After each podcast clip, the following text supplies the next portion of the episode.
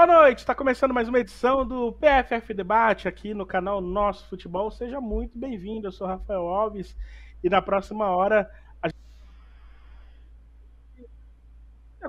últimos dias. Tem uma de Libertadores, né? Que teve um tal de Corinthians campeão. Vamos começar com isso, vamos fazer um balanço sobre a Libertadores e vamos divulgar a nossa seleção da Libertadores. Hoje eu vou adiantar para vocês.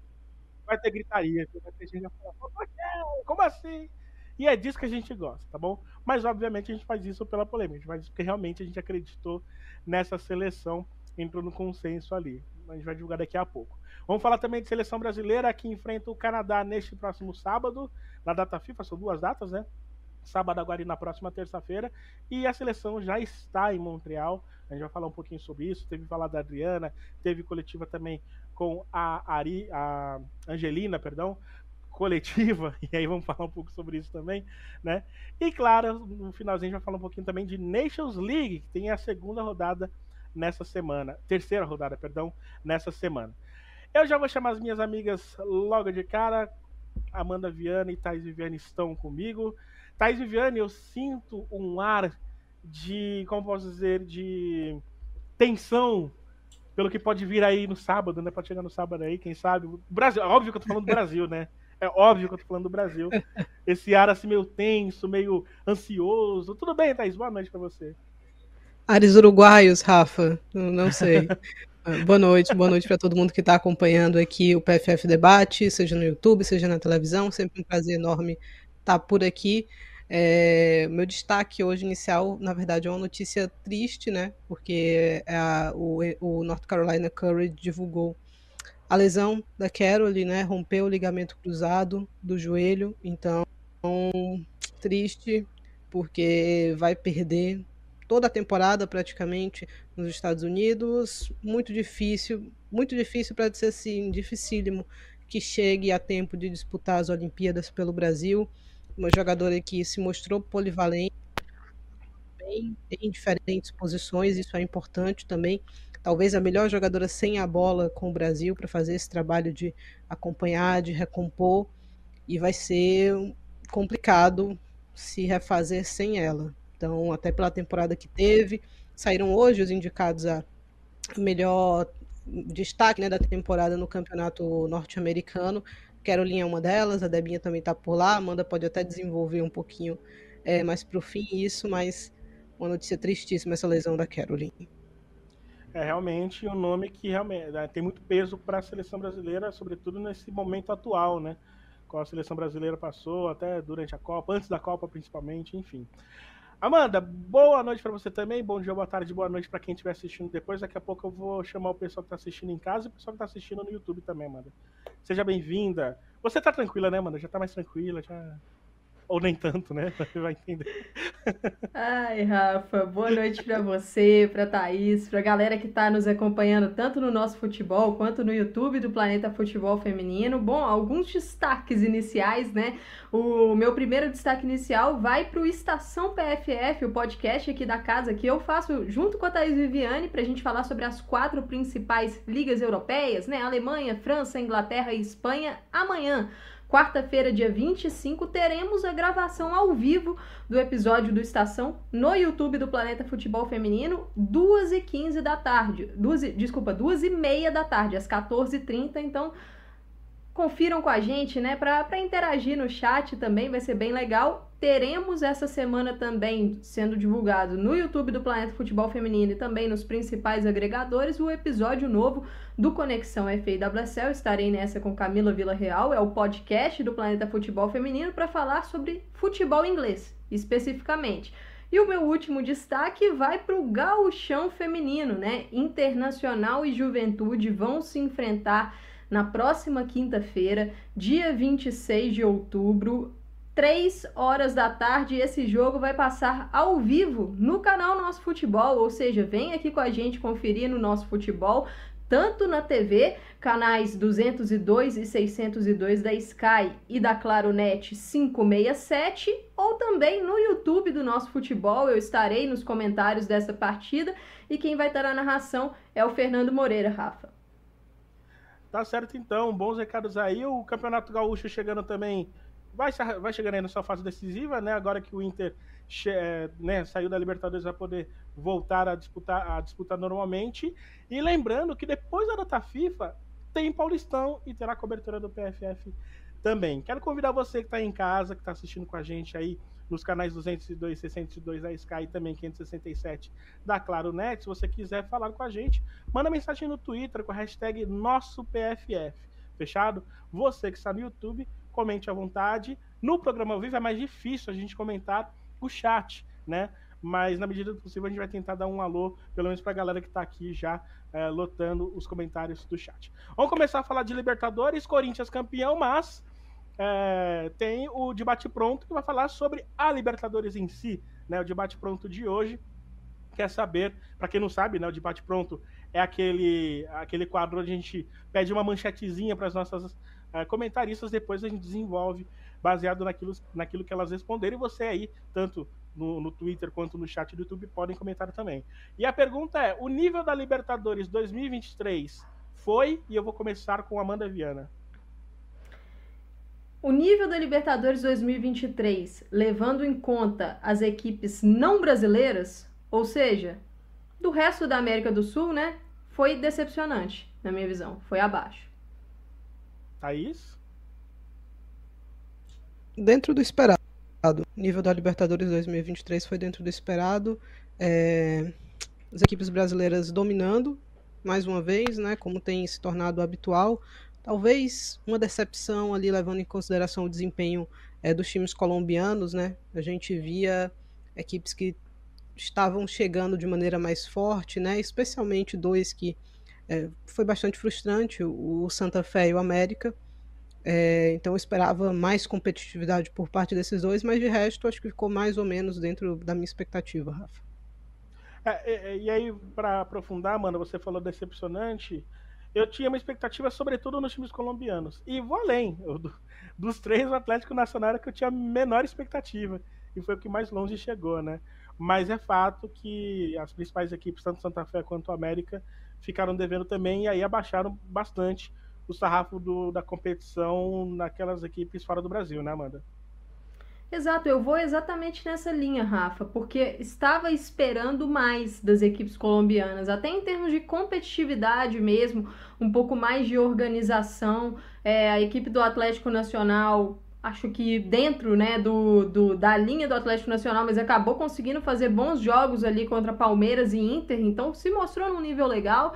Mas a América, especialmente o Santa Fé, o Santa Fé caiu na primeira fase. Eu tava esperando o Santa Fé chegando numa semifinal ao menos de Libertadores e caiu na primeira fase. É, então, considerei até levemente alarmante isso, porque a competição foi na Colômbia, ou seja, foi num ambiente ali propício, depois de uma Copa do Mundo que a Colômbia foi muito bem, então tinha também esse clima, né? Achei decepcionante e os brasileiros desfilaram na Libertadores, né? As três equipes passaram tranquilas. Acho que a decisão do terceiro lugar do Internacional foi o ponto fora da curva, muito pela questão emocional, porque foi uma derrota muito doída ali para o Corinthians, que veio numa disputa de pênaltis em que o Inter esteve à frente no placar nos 90 minutos, esteve à frente também na disputa de pênaltis, então natural a queda de rendimento no terceiro lugar. Mas no todo da competição, tanto Palmeiras quanto Corinthians quanto Inter conseguiram ser bem superiores.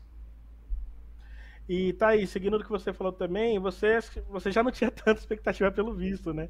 E aí eles uh, atenderam às suas expectativas, que era não ter muita expectativa sobre isso.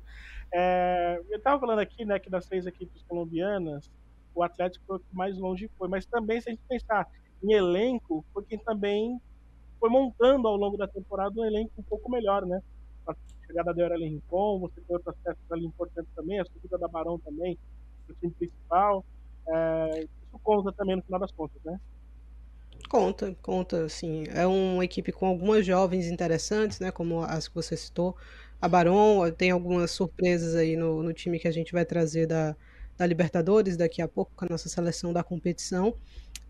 É, mas eu esperava mais, até porque o campeão e o vice da Colômbia, muito frustrante, né? Se a gente for pensar no Atlético Nacional, foi a equipe que se classificou porque a competição vai, aconteceu na Colômbia, né? Então é, ele foi a vaga extra da, do, da sede e foi quem desempenhou melhor. Então eu estava com expectativa bastante alta em relação até pelo que as equipes colombianas tinham feito nos últimos anos. A gente viu, por exemplo, uma disputa de terceiro lugar entre colombianos, né, na edição passada, América de Cali Deportivo. Então, é, tava, a minha expectativa talvez estivesse um pouquinho alta. E aí foi o oposto total, né? As equipes colombianas não conseguiram pegar no, no tranco. E, inclusive, em termos de, de recepção da Colômbia, eu achava que ia ser uma Libertadores um pouquinho mais bombada do que ela foi. Fiquei com a sensação que até nesse aspecto foi abaixo também, né? Em termos de público. E aí eu acho que é muito. Os horários muito... não ajudaram, né, Thais? Os horários não ajudaram. É... A data não foi boa, porque casou numa data FIFA masculina com a seleção da Colômbia jogando em casa. Então você dividiu completamente o público dessa competição. Então, para mim, a, a Comebol tem bastante culpa nesse aspecto da sede não ter sido tão legal, né? A gente não ter visto um público tão legal nessas partidas, mas o futebol, especialmente dos colombianos, deixou, deixou a desejar. Poderia ter sido bem mais legal. E aí a Comebol ficou correndo atrás do rabo, né? Para tentar arrumar uma maneira de encher é, não, a final. É... Tava ali o presidente, tava uma pessoa ou outra, mas isso é muito pouco, né? Isso é muito Sim. pouco. A tia Leilinha também estava, né? Fazendo a, a sua aparição lá. A tia Leilinha que estava vivendo uma relação. Tá precisando, é, né? Desse... Tá, uma relação de lua de mel com a torcida do Palmeiras, né? Óbvio que eu tô sendo irônico. Tá numa fase incrível, mas enfim. Antes da gente falar mais especialmente dos brasileiros, Amanda, tem alguma outra equipe de outro país, além das colombianas? A gente centralizou muitas das nossas expectativas nas equipes colombianas, né? Mas tem outra equipe também de outro país que você olhou com uma maneira mais otimista, teve uma sensação melhor depois da Libertadores?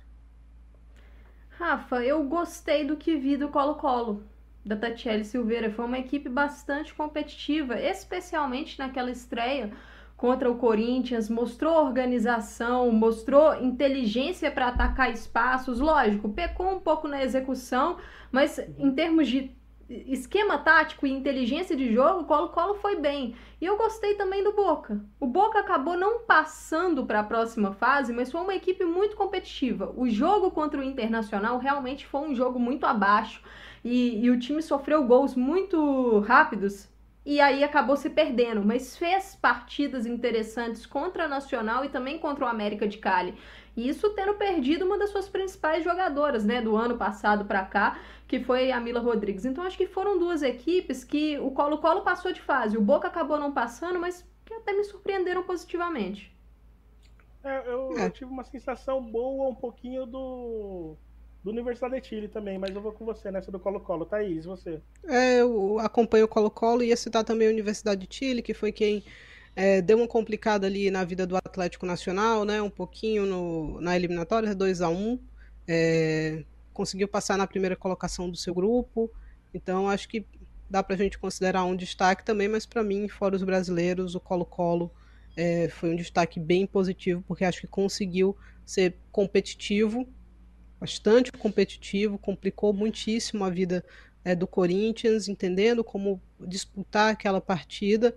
É, então, todos os méritos possíveis sem ser um time super estrelado. Né? Acho que isso é, faz brilhar ainda mais o, o desempenho do Colo-Colo na, na, competição. E aí, a gente aproveitando as imagens aí, né, do Corinthians levantando a taça e tal, vamos falar rapidinho das equipes brasileiras. É, das equipes brasileiras, é possível dizer que até um certo momento o Internacional foi quem desempenhou melhor, Amanda? É, é possível. O, o, Internacional, até ali mais ou menos 50 minutos do jogo contra o Corinthians, ele era a melhor equipe brasileira na Libertadores. E se vencesse aquela partida, pelo grau de dificuldade, acho até que continuaria sendo né? Só que nos momentos de decisão, os momentos da definição do campeonato, eles são muito importantes. É, acredito que o Corinthians teve um desempenho no todo nessa Copa Libertadores abaixo do que o teto dessa equipe pode chegar. É uma equipe muito qualificada em termos de elenco e que vinha desempenhando abaixo. Só que a gente sabe que num torneio tão importante como esse, Rafa, e um torneio de tiro curto, não é só o desempenho que conta para o título vir. Exato. Não é só o jogo dentro de campo. Você tem que saber chegar a essa vitória, você tem que saber chegar a esse título. E o Corinthians sabe muito bem chegar. Então, eu acho que, no todo, ele acabou sendo a melhor equipe da, da competição, porque foi o que soube vencer os jogos, foi o que conseguiu unir. Lógico, o desempenho dentro de campo, acho que o Corinthians fez uma final muito boa. O Corinthians fez uma final muito. Foi o melhor jogo disparado do Corinthians na competição. E lógico, a parte mental, a parte da eficiência, de saber crescer nos momentos difíceis e lógico de saber passar pelos momentos complicados também que teve. Rolaram alguns momentos complicados e o Corinthians soube passar. Ainda mais quando ficou com a menos, né, Thaís? É, sobre o Inter, você também o... acha a mesma coisa? Acho que o Corinthians mostrou a maturidade que a gente espera dele, né? Acho que fez realmente é, perfeitamente com a Amanda que o Corinthians fez a melhor partida, a última, né? A final, e que é tudo que acho que o torcedor espera. Essa aqui vale, né? É. Agora, o time que eu mais gostei de jogar, e aí eu gostei de ver jogar, e aí algo bastante pessoal, foi o Inter. Eu acho que foi quem conseguiu executar de maneira mais interessante, é, quem conseguiu ser mais eficiente. Acho que para um trabalho tão recente, o trabalho do Piscinato é super recente à frente do Inter, primeira vez da equipe participando nesse tipo de competição, um time jovem, um time com muitas jogadoras jovens. Então tinha um grupo complicado, não acho que era um grupo da morte, mas era um grupo chato. Tinha tudo para ser uma campanha de muita oscilação, né? De uma equipe que treme na primeira fase. Foi tudo o contrário, né? Foi muito bem, muito bem. É... Acho que se tivesse conseguido ficar 11 contra 11 na semifinal, teria complicado mais ainda a vida do Corinthians. E aí talvez você tenha o principal ponto em relação ao Lucas Piscinato, né? Apostou e perdeu. Foi uma aposta cara demais, tinha que ter substituído a esquerdinha mais cedo. É, mas eu gostei, eu gostei bastante do que eu vi do Internacional. A questão que fica para o Inter, né, Rafa, é, é sempre a mesma, né? Será que vai desfazer esse time para o próximo ano? Será que vai conseguir preservar suas peças? Se consegue preservar, aí eu acho que e, e, reforça, né? Preserva o que tem agora e reforça de maneira interessante, eu acho que vai ter uma boa equipe, uma boa equipe para disputar o Campeonato Brasileiro. Mas eu acho que o Inter foi quem saiu maior dessa competição. Sim, eu acho que os rivais, continentalmente falando, talvez olhem o Internacional de uma outra maneira depois dessa Libertadores. E rapidinho sobre o Inter, em um curto espaço de tempo, Acho que o Piscinato conseguiu entender é, o, como tirar o melhor desse elenco. Então, deixou uma expectativa muito boa para o que vem por aí, olhando para uma temporada completa em 2024, né? Então, é o, que, é o, é o que a Thaís falou. Interessante se o Inter conseguir manter essa base e reforçar essa base para o ano que vem também. É isso. Vamos falar da seleção agora? Seleção da Libertadores? Vou colocar, pedir para colocar na tela aí a seleção da Libertadores, na opinião do PFF, com Lele no gol, Tamara na, no lado direito, Tamara Bolt, é, Ângela Baron, zagueira do Atlético Nacional, Isa Haas, excelente zagueira do Inter, individualmente, entre as brasileiras, para mim, foi a melhor zagueira, individualmente. É, a Keiada, a jogadora que joga pelo lado esquerdo, mas atuou bastante também pelo lado direito no Atlético Nacional. No meio-campo, Capelinha, um dos grandes nomes, junto com Rincon e Vic Albuquerque. Não nem que se falar da Vic Albuquerque, jogou muito. E a própria Rincon também. Na frente, Bia Zenerato, Priscila e Milene. Eu, com um ataque desse, faria uma bela de uma festa. Amanda Viana. Olha, Rafa, dessa seleção aí, na minha visão, a Lele a melhor jogadora da competição, fez assim, foi a melhor jogadora do Corinthians disparado Sim. e fez uma final espetacular, a Lele. A Isa Haas, a melhor zagueira, a melhor jogadora da sua posição. Na minha visão, a Capelinha, a melhor volante disparado. O, o desfalque da Capelinha no segundo tempo contra o Corinthians na semifinal foi pesadíssimo para o Internacional. É, a Vicky Albuquerque foi uma jogadora que ela não foi titular em diversos jogos do Corinthians, mas sempre quando vinha do banco, vinha com poder de decisão, vinha para conseguir impactar positivamente no jogo e ela fez uma final muito boa.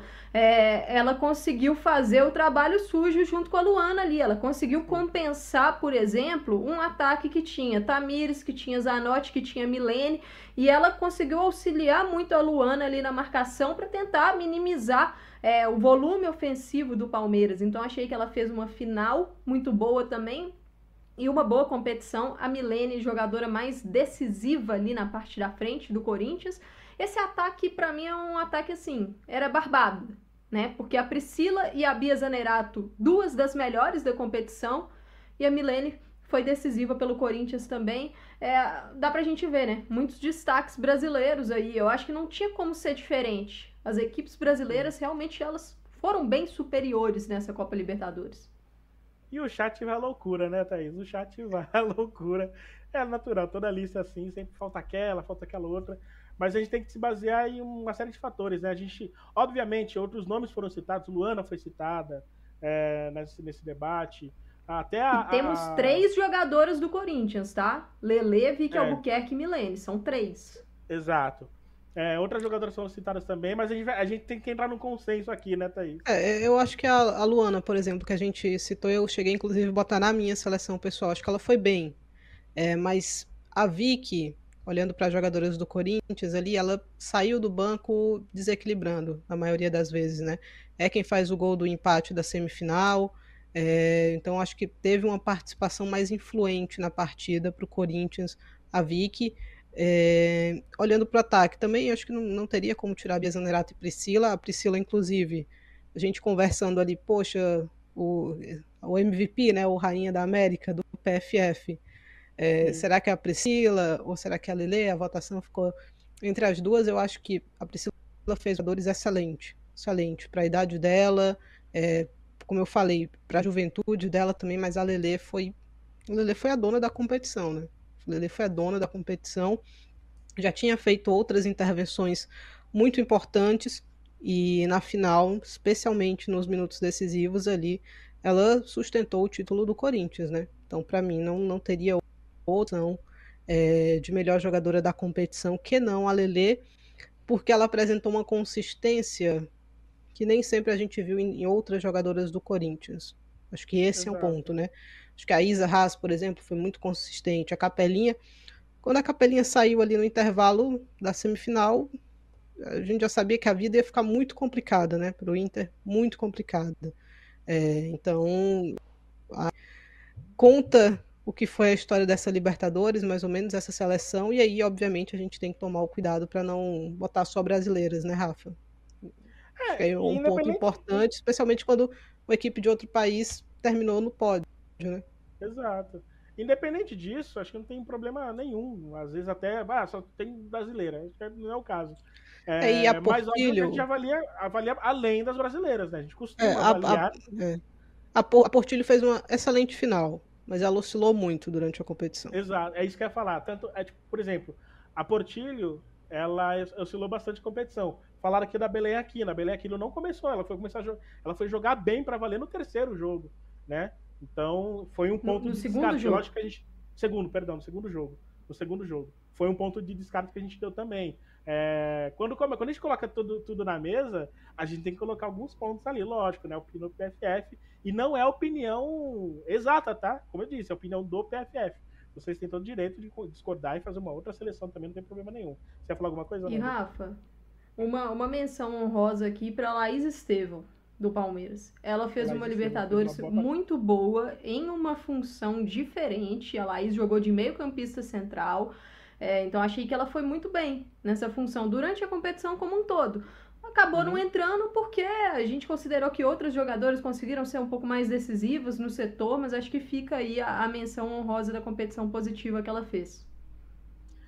É isso. Uh, bom, é, é, pra gente é divertido pelo desafio, né? Fazer esse tipo de lista.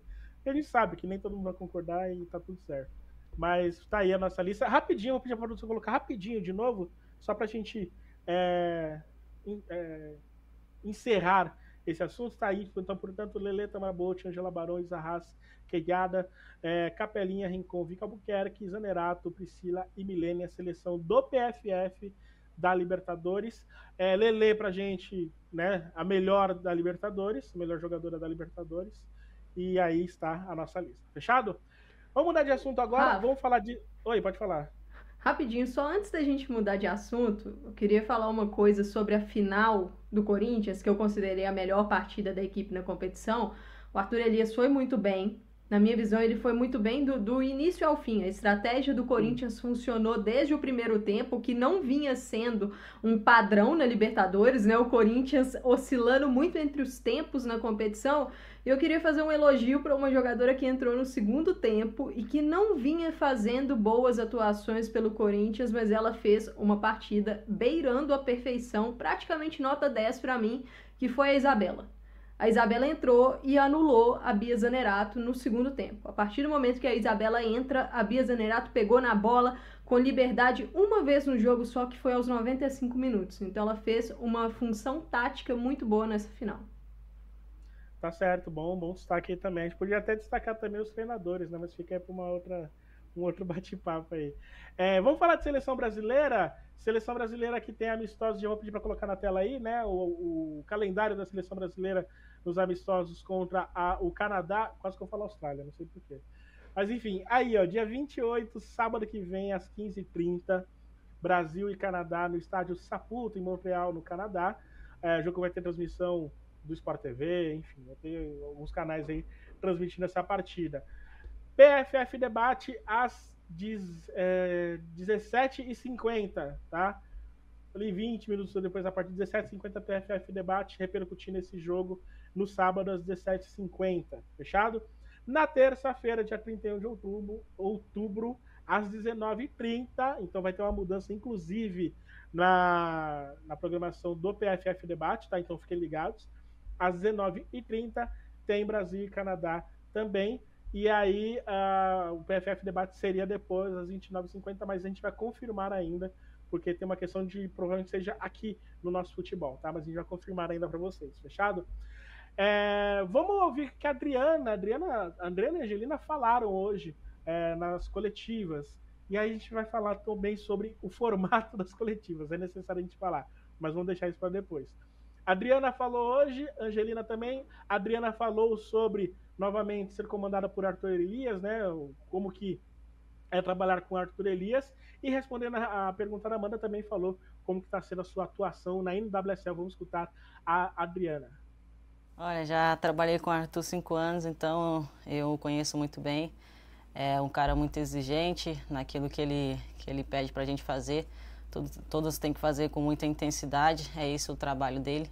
É esse, que, esse trabalho que fez ele ganhar ser esse cara vitorioso que fez ele ganhar tantos títulos na carreira dele. Então, acho que aqui na seleção ele vai continuar com, com esse trabalho que, que veio do Corinthians, com essa intensidade, passando tudo que, que ele sabe e conhece do futebol feminino para a gente conseguir os resultados aqui na seleção. É, o meu primeiro ano na, na WSL aqui nos Estados Unidos, então um ano de, de muitos, muitos obstáculos né, que eu tive que, que enfrentar para chegar aqui mas um ano de muito aprendizado também, né? Foi um primeiro ano muito importante para mim, para minha para minha evolução, é, tá jogando com, com jogadoras que eu, eu, enfrento aqui na seleção, né? Então isso me dá uma bagagem maior, é, uma experiência maior para chegar aqui na seleção e corresponder à altura. Tá aí a Adriana falando em coletiva. Quem falou também foi a Angelina. E uma das perguntas também feitas pela nossa querida Amanda Viana foi sobre como ela está sentindo, né? Já faz um tempinho, já faz mais de um mês que ela voltou de lesão, chegou a treinar com a seleção e ela fala como ela está fisicamente agora nesse momento. Eu estou me sentindo muito bem, muito confiante. Sei que não tive muitos minutos de jogo após meu retorno, mas tenho treinado todos os dias, é, muito bem fisicamente também. Claro que tem um ritmo de jogo em questão, mas estou é, me sentindo muito bem e preparada para caso eu tenha uma oportunidade de jogar nesses dois jogos contra o Canadá. Tá aí a Angelina, né? A Angelina, num aspecto até diferente, quando ela foi perguntada na Copa do Mundo como é que ela estava, né? Ela me parece que até a afeição dela tá diferente. É, Thaís, destacar primeiro, perdão, Amanda, destacar primeiro a resposta da Adriana, né? A Adriana que teve esses momentos né, na NWSL, ela até citou o fator de é, não tá tendo tantos minutos assim, né? Mas ainda assim dá para destacar bem. E detalhe, né? É, não sei se você concorda, mas é, seria justo dizer que ela é uma das responsáveis pelo, pela reta final do Orlando Pride na, na temporada regular? No caso, a Angelina, que está tendo poucos minutos, a Adriana é uma peça-chave do, do sistema Sim. do Orlando Pride. E assim, o, o, Pride acabou não conseguindo a classificação para a fase final, para a fase decisiva da NWSL. Terminou com o mesmo número de pontos, né? Ali do que equipes que conseguiram a classificação, mas a, a temporada do Orlando foi muito boa. Foi uma temporada muito boa e a Adriana é talvez uma das, ou se não a principal responsável para isso. A Adriana é uma peça que da, daria para a gente considerá-la para o prêmio de melhor jogadora da temporada regular da NWSL com tranquilidade, na minha visão. Ela foi muito desequilibrante pro Orlando. Acho que conseguiu se adaptar fácil à liga, né? A, a, no início teve um pouco de dificuldade, na minha visão, no aspecto defensivo, para entender melhor o que, que ela precisava fazer, o que ela precisaria fazer para ajudar na fase defensiva, questão de recomposição, questão do timing ali, da pressão na marcação, mas aos poucos ela foi compreendendo, compreendendo as ideias de jogo da equipe e muito influente no jogo ofensivo. É um jogo que favorece muito o que ela tem de melhor. Condução com velocidade, ataque de espaço, liberdade para um contra um, finalizações. Então a Adriana se deu muito bem no Orlando Pride fez uma grande temporada e muito positivo essa adaptação dela, né? Porque uma temporada fora do Brasil, ela tendo a experiência por essa primeira vez e algo que ela cita na resposta dela é a importância também de você jogar contra adversárias que você tem o costume de enfrentar pela seleção. Ou seja, ela está jogando num nível de enfrentamento, um nível de dificuldade maior. E isso vai ajudá-la a evoluir o próprio jogo dela. Então, achei bem positivo o ano da Adriana e uma das melhores coisas, a Adriana conseguindo ficar saudável, né? Ela que, infelizmente, a parte da carreira dela, parte acabou sendo afetada pelas lesões e ela conseguiu passar esse 2023 aí muito bem. E tá aí sobre a Angelina, Angelina sim, né, que problema com minutos e tudo mais. Nesse momento em que a Carolyn, que era uma, uma peça importante no meio campo, e a gente espera que a Angelina volte a ser, como já foi importante em outros momentos, é importante que ela esteja 100%, é importante contar com ela e saber como é que o Arthur vai contar com ela também, né? É, é bem importante porque acho que é, quando a gente teve a Copa América 2022, Angelina saiu daquela Copa América lesionada, mas também na minha opinião, como a melhor jogadora do Brasil na competição. Tinha finalmente se firmado ali naquele meio de campo, um setor que o Brasil não tem tanta profundidade assim, na verdade falta bastante gente para fazer essa volante ali. Ela tinha encaixado muito bem aí uma lesão grave, uma recuperação complicada, muito tempo fora. E agora eu espero que também que comece a receber os primeiros minutos, né, de volta com a seleção, com um novo treinador e que possa se firmar na posição. Rafa. Acho que é importante para a seleção e para ela também, é uma jogadora muito jovem ainda, que tem bastante coisa a evoluir, mas que na base sempre foi um destaque. Então, espero que consiga se firmar na, na equipe principal também. Estou é, bastante curiosa para ver se time em campo. Estava até dando uma olhada como a amistoso do Brasil é contra o Canadá, né? A gente estava acompanhando a invasão no final de semana e a Jordan Reitman saiu machucada, né? Eu me lembrei disso agora e fui até conferir se tinha alguma atualização.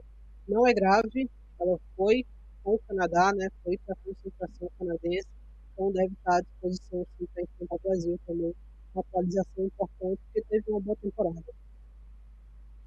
É, ficou um pouquinho estranho o seu áudio, tá? depois só dá uma mexida aí, mas deu, deu para compreender, o que você é, quis dizer. É, Amanda, pensando até nos problemas Brasil, sem Carolyn, sem Kathleen. E aí para o lugar, Brena Carolina e é, Ivana Fuso, né? Que, é, que para alguns ela tem uma certa demanda aí. Daqui a pouco a gente vai ver também imagens da chegada da seleção em Montreal. Queria que você falasse um pouquinho sobre isso. Daqui a pouco eu pedi a opinião da Thaís também sobre essas duas é, mudanças, as duas chamadas do Arthur Elias. A impressão que eu tenho é que, chamando essas duas atletas, ele vai buscar alternativas naquele setor mesmo, né, Amanda? Assim, a lesão da Kathleen, uma lesão mais de última hora, né? Porque ela jogou normalmente pelo Campeonato Espanhol contra o Levante no final de semana. E o início de temporada da Kathleen no Real Madrid não é bom. O início de temporada do Real Madrid como um todo não é bom. E é uma equipe que está falhando muito defensivamente. Mas a Kathleen vem fazendo um bom ano de 2023 com a seleção brasileira e o Arthur Elias optou por chamar uma jogadora de meio campo com a ausência de uma zagueira.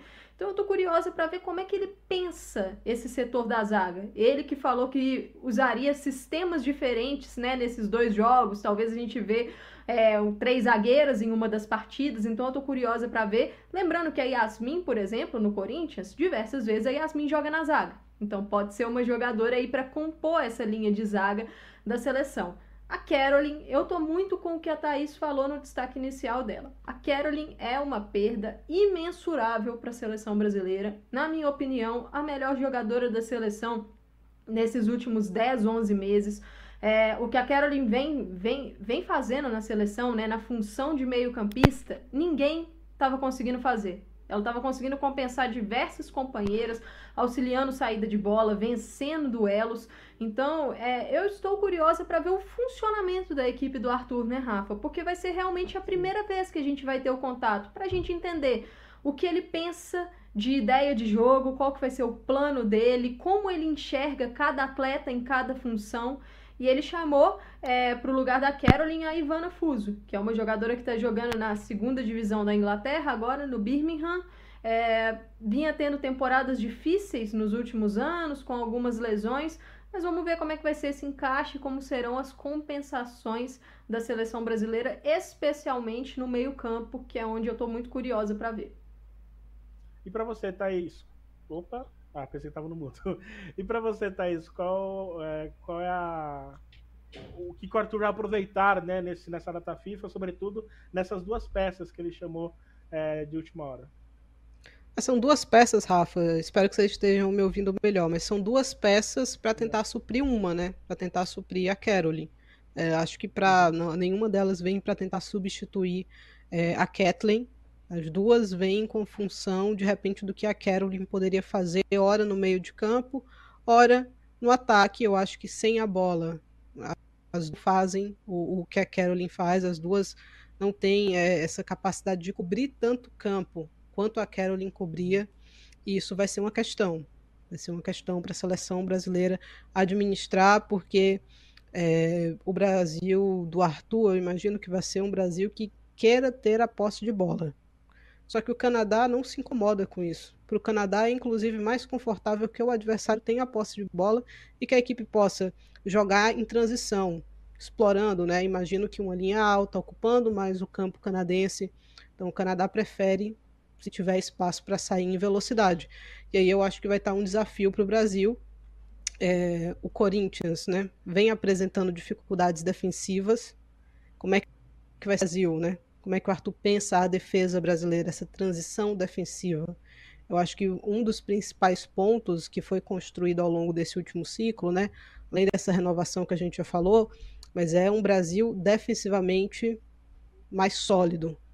Eu acho que isso é um ponto positivo de talvez tentar ser mantido para o próximo ciclo.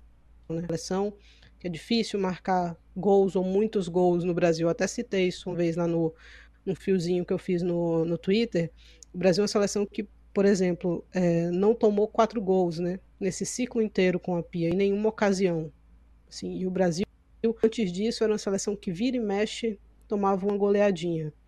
Então, dar sequência a essa solidez defensiva, acho que é algo importante. Mas aí vamos ver como o Arthur administra isso para tentar dar a cara dele, né? Ele falou muitas vezes de uma equipe ofensiva, de uma equipe ofensiva. Vamos ver como é que isso vai acontecer na prática, né? Quais escolhas é, ele vai fazer na prática. Marta e Cristiane são sustentáveis juntas em campo contra uma seleção de alto rendimento? Não sei. Tenho grandes dúvidas em relação a isso. Será que vai ser um dos testes? O teste com três zagueiras eu dou como certo, já assim. Imagino que o Brasil vá para um jogo com a linha de quatro, um jogo com a linha de três. É, é, como é que as jogadoras se adaptam a isso e como o adversário se adapta a isso também, né? É um adversário que está bem na mesma prateleira que o Brasil. Então tem tudo para ser uma partida equilibrada. E, e nessa é, linha o, do que uma... a Thaís falou, é. até considerando Marta e Cristiane juntas, a situação que a gente tem que ver é, é se isso é sustentável quando a equipe tem a bola se consegue ser eficiente com as duas juntas, mas especialmente quando a equipe não tem a bola.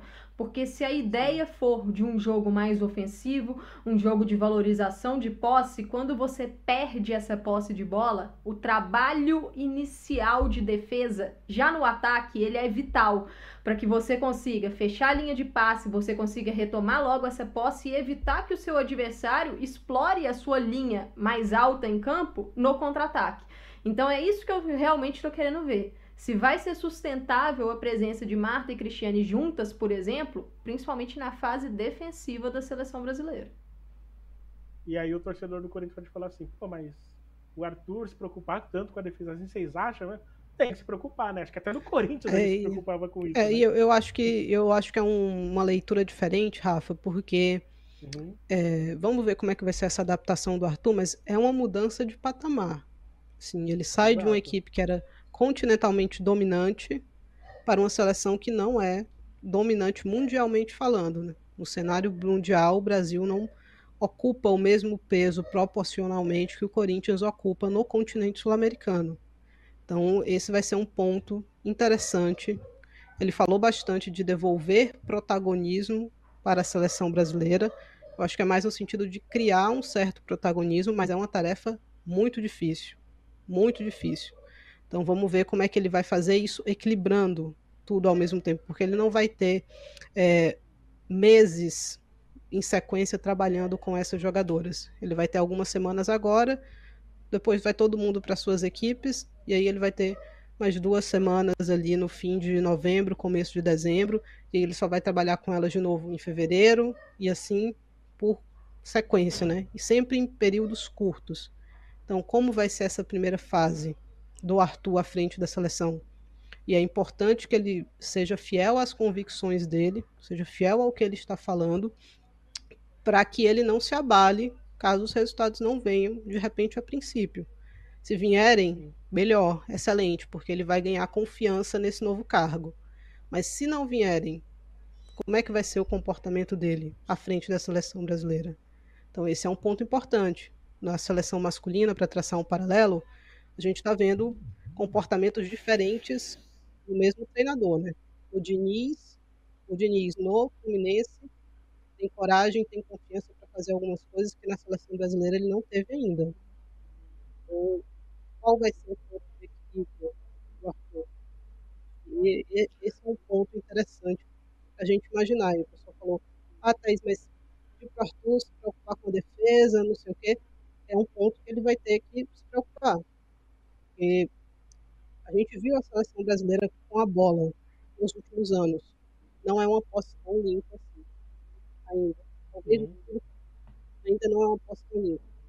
Então, você vai jogar lá em cima com uma posse de bola que não é tão limpa, talvez você ceda. Ô, ô, ô Thaís, eu só vou pedir pra te dar um jeitinho aí no microfone que tá falhando de novo. Fala de novo, fala, fala de novo, que eu acho que melhorou. Fala aí. Então, eu tava falando da questão. Oi? Agora melhor. Ok, pode ok. Ir, é, não, então, só falando é. dessa questão. Se o Brasil for ter a posse, o Brasil precisa passar melhor do que vem passando nos últimos anos. Precisa ter um aproveitamento de passes mais elevados. Porque se você vai ocupar o campo do rival com a bola, você vai deixar o seu campo sem ou com poucas pessoas. E aí é, é um equilíbrio. Eu acho que o Arthur vai precisar encontrar esse, esse equilíbrio no comando da seleção. É, eu vou pedir para a nossa produção, a Vanessa Augusto, que está com a gente, é, colocar na tela a lista do Canadá, para a gente já começar a falar um pouquinho do Canadá também. É, o Canadá que teve aí, acho que o seu principal destaque, a Christine Sinclair, que anunciou que fica até o final da temporada, até o final da temporada, até pra, o próximo amistoso contra a Austrália, né, Amanda? Exatamente, né? A seleção do Canadá divulgou que fará amisto dois amistosos contra a Austrália na data FIFA que pega o final de novembro e o início de dezembro, e aí sim a Sinclair vai aposentar do futebol internacional, futebol de seleções, né? Pelo Portland Thorns ela ainda vai jogar a temporada 2024, mas pela seleção canadense ela vai pendurar as chuteiras no final desse ano de 2023 e Rafa, e até aumenta né, a importância desse jogo entre Brasil e Canadá, uma importância fora de é uma importância em termos históricos. Porque quantos duelos a gente já viu entre Sinclair e Brasil, assim, duelos Exato. gigantescos. Então acho que vai ser muito legal também para o Brasil fazer parte disso, fazer parte dessa reta final de jogos da Sinclair, é, na telas convocadas pela Beth Priestman, um time muito semelhante ao que vimos aí é, de jogadoras chamadas para para a última data FIFA, né, que no caso foram aqueles jogos é, de playoff pré-olímpico contra a Jamaica, que o Canadá venceu os dois jogos, então estará em Paris 2024, e duas é, presenças notáveis, né? A Diane Rose, é, que não esteve na última convocação, ela estava lesionada. Quem volta também é a Jade Rivière. É, então, assim, é um time do Canadá bem semelhante ao que a gente vê enfrentar o Brasil. Acho que vai ser um duelo muito legal nesses próximos dias. Tá, e o quatro goleiras, Melissa Dengenis, é, Sabrina D'Angelo, é, Lisiane Brooks e Kylie Sheridan. Na, as defensoras, Kadesha Bucana, Gabriele Carl, Sidney Collins, Vanessa Gills, Ashley Lawrence, Jade Riviera, que a Amanda acabou de citar, Jade Rose. É, foi a Jade Rose que se machucou, ou Thaís, você comentou agora há pouco? Não, era a Heitman, a Jordan Heitman. Ah, Jordan, Jordan Heitman, ok. É, Bianca St. George, Shelina Zadort são as defensoras. No meio campo, Maria Yasmine Alidu, Jessie Fleming, Juliana Grosso, Queen, Emma Regan e no ataque, Jordan Huitman, que né, a Thaís acabou de citar, Chloe Lacasse, Adriana Leão, Michelle Prince, Jenny Rose, que a Amanda citou também, Christine Sinclair, Olivia Smith e Evelyn Vince. As atletas que vão disputar o jogo contra o Brasil. É, e aí a Amanda já citou algumas coisas aí. Thaís, o que, que encaixa aí com o Brasil nesse, nesse time do Canadá, considerando que a gente tem visto né, dessa seleção do Canadá, sobretudo no pós-Copa? Olha, é uma equipe nos últimos anos, né, nesse último ciclo aí com a Bev Prisma, é um time chato de enfrentar um time chato de enfrentar, que costuma se defender de maneira muito interessante, se defender bem, é, conseguiu resultados expressivos contra seleções que são melhores do que elas, né? Assim, e às vezes é sustentar um 0 a 0 Então, eu acho que é uma equipe que tem tudo para ser uma pedra no sapato, como eu já falei, tá no mesmo patamar da seleção brasileira, não vai querer ter posse de bola e ficar tocando, tocando. Então, se o Brasil quiser ter a posse vai ter que ser uma posse limpa, porque tem peças para contra-atacar em velocidade, né? Acho que esse é o ponto. Um jogo que pode encaixar muito para o Canadá se o Brasil não tiver atenção é na hora de passar a bola. Então acho que esse talvez seja o principal ponto para a seleção brasileira ficar atenta, porque terminar momentos de pressionar a saída de bola do Brasil, com certeza. Mas se precisar, de repente faz um gol, sai na frente, vai se recolher e ficar esperando o campo para contra-atacar. Atenção na bola parada, né? Nas jogadas de bola parada, o Brasil já sofreu esse ano, inclusive, com isso, quando a gente enfrentou as canadenses ali na Chiblives. Então, é ter atenção nesse tipo de detalhe, tentar não fazer faltas ou ceder escanteios muito perigosos para elas levantarem a bola por ali. Então, esse vai ser um ponto aí para o Brasil. É, mas eu espero um jogo duro até por ser já essa parte final da Sinclair, duas partidas no Canadá. Então eu espero um jogo bem disputado e acho que para a seleção brasileira isso é sempre bom, né? Acho que é só assim que dá para a gente evoluir. Em dois jogos. E a né? seleção né? canadense, e, é. ela pode jogar de diversas formas. A gente pode ter um Canadá com linha de quatro atrás, a gente pode ter um Canadá com linha de três. Então acho que vai ser bom também para testar a seleção brasileira, né? Como o Brasil vai defender esses diferentes sistemas.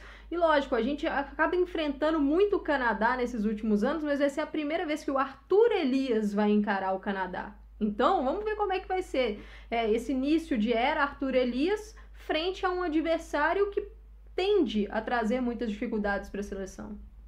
E vocês têm algum palpite de quem possa ser capitã do Arthur Elias? Marta, né? É, Provavelmente. É, dificilmente sai da Marta. Essa brasileira, Rafael, Debinha, eu acho que isso não, não vai mudar tanto, Rafa. Sim. É, eu acho que eu Marta, que... Rafael, Tamires, Luana, acho que dificilmente Tamires vai sair é dessas quatro jogadoras. Eu dei uma olhada pro chat aqui e vi que a Ana Vinagre havia perguntado sobre isso. Então, repassando. Sábado, às 15h30, Brasil e Canadá. Tem outra coisa que vai acontecer às 15h30 também, que eu acho que vai ser bem legal, né, Thaís? É... 5 horas. Às 16, 5 horas, às 5 horas. Acho que vai ser legal também. É... E aí, logo depois do PFF, depois do jogo, lá por volta das é, 17h50, teremos o PFF Debate. Eu garanto que a Amanda vai estar no, no PFF Debate. Eu vou estar também. Eu vou estar. Thaís também vai estar? Thaís, você é... Eu sou seu fã, Thaís. Eu sou seu fã. É, vamos, falar, é, vamos falar sobre a Nations League. Eu vou pedir para colocar primeiro aí a classificação dos quatro grupos da, da Liga A, né, que é a principal liga. Lembrando que a Nations League são divididas em, em divisões, né, divisão A, divisão B, divisão C e D. Só que, obviamente, o que nos interessa é a divisão A. Então, eu vou pedir para a produção colocar aí na tela. Grupo A1, com Bélgica é, na liderança do grupo. Bélgica que conquistou uma vitória e o um empate. Holanda em segundo seriam as, as classificadas. Inglaterra e Escócia. Perdão, só a primeira se classifica, né? Só a primeira se classifica. É, Inglaterra e Escócia completam o grupo. Vamos para o grupo A2.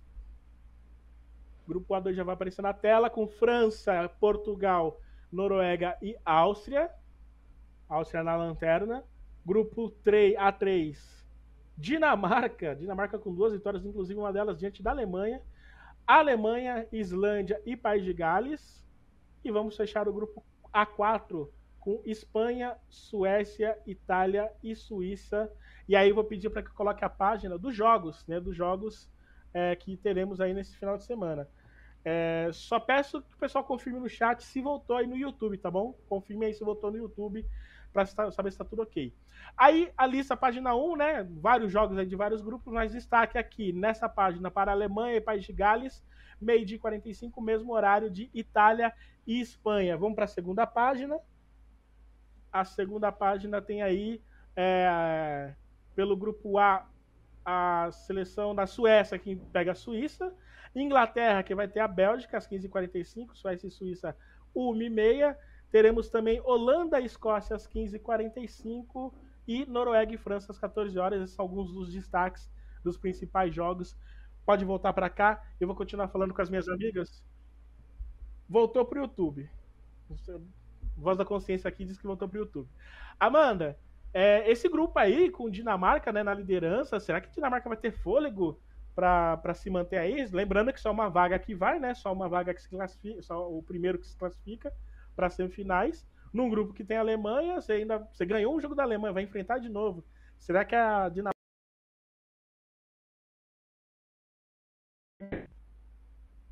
Rafa, é, a, a, seleção da Dinamarca foi bem no jogo contra a Alemanha e a gente tem que lembrar que a Alemanha está passando por um momento negativo, né? Um momento de muita instabilidade. Até a Martina Voss um pouco é, o que estava falando, mas parece que ela está com alguns é, de desgaste e está afastada da seleção alemã. A Alemanha está passando por esse momento difícil. A Dinamarca vai ter duelos, acho que favoráveis contra a Islândia. Duelos equilibrados, então tem tudo para conseguir manter essa liderança aí, mas é, é uma rodada de Nations League com jogos bastante importantes se a gente for pensar até mesmo em classificação. E eu vejo esse Bélgica e Inglaterra com um potencial muito grande, porque a Inglaterra hoje está fora da zona de classificação. E vale lembrar, só um passa e a Inglaterra é quem tem, vamos dizer assim, mais chances de levar a Grã-Bretanha para a Olimpíada, por exemplo. Então Exato. já é um confronto vital com uma Bélgica que poderia estar até com seis pontos, né? A Bélgica acabou levando um empate da Escócia na reta final, na última data FIFA, em um gol que foi irregular. Então eu estou com muita expectativa para esse duelo. É, outro, Pode falar, Thaís. Outro confronto interessante, né,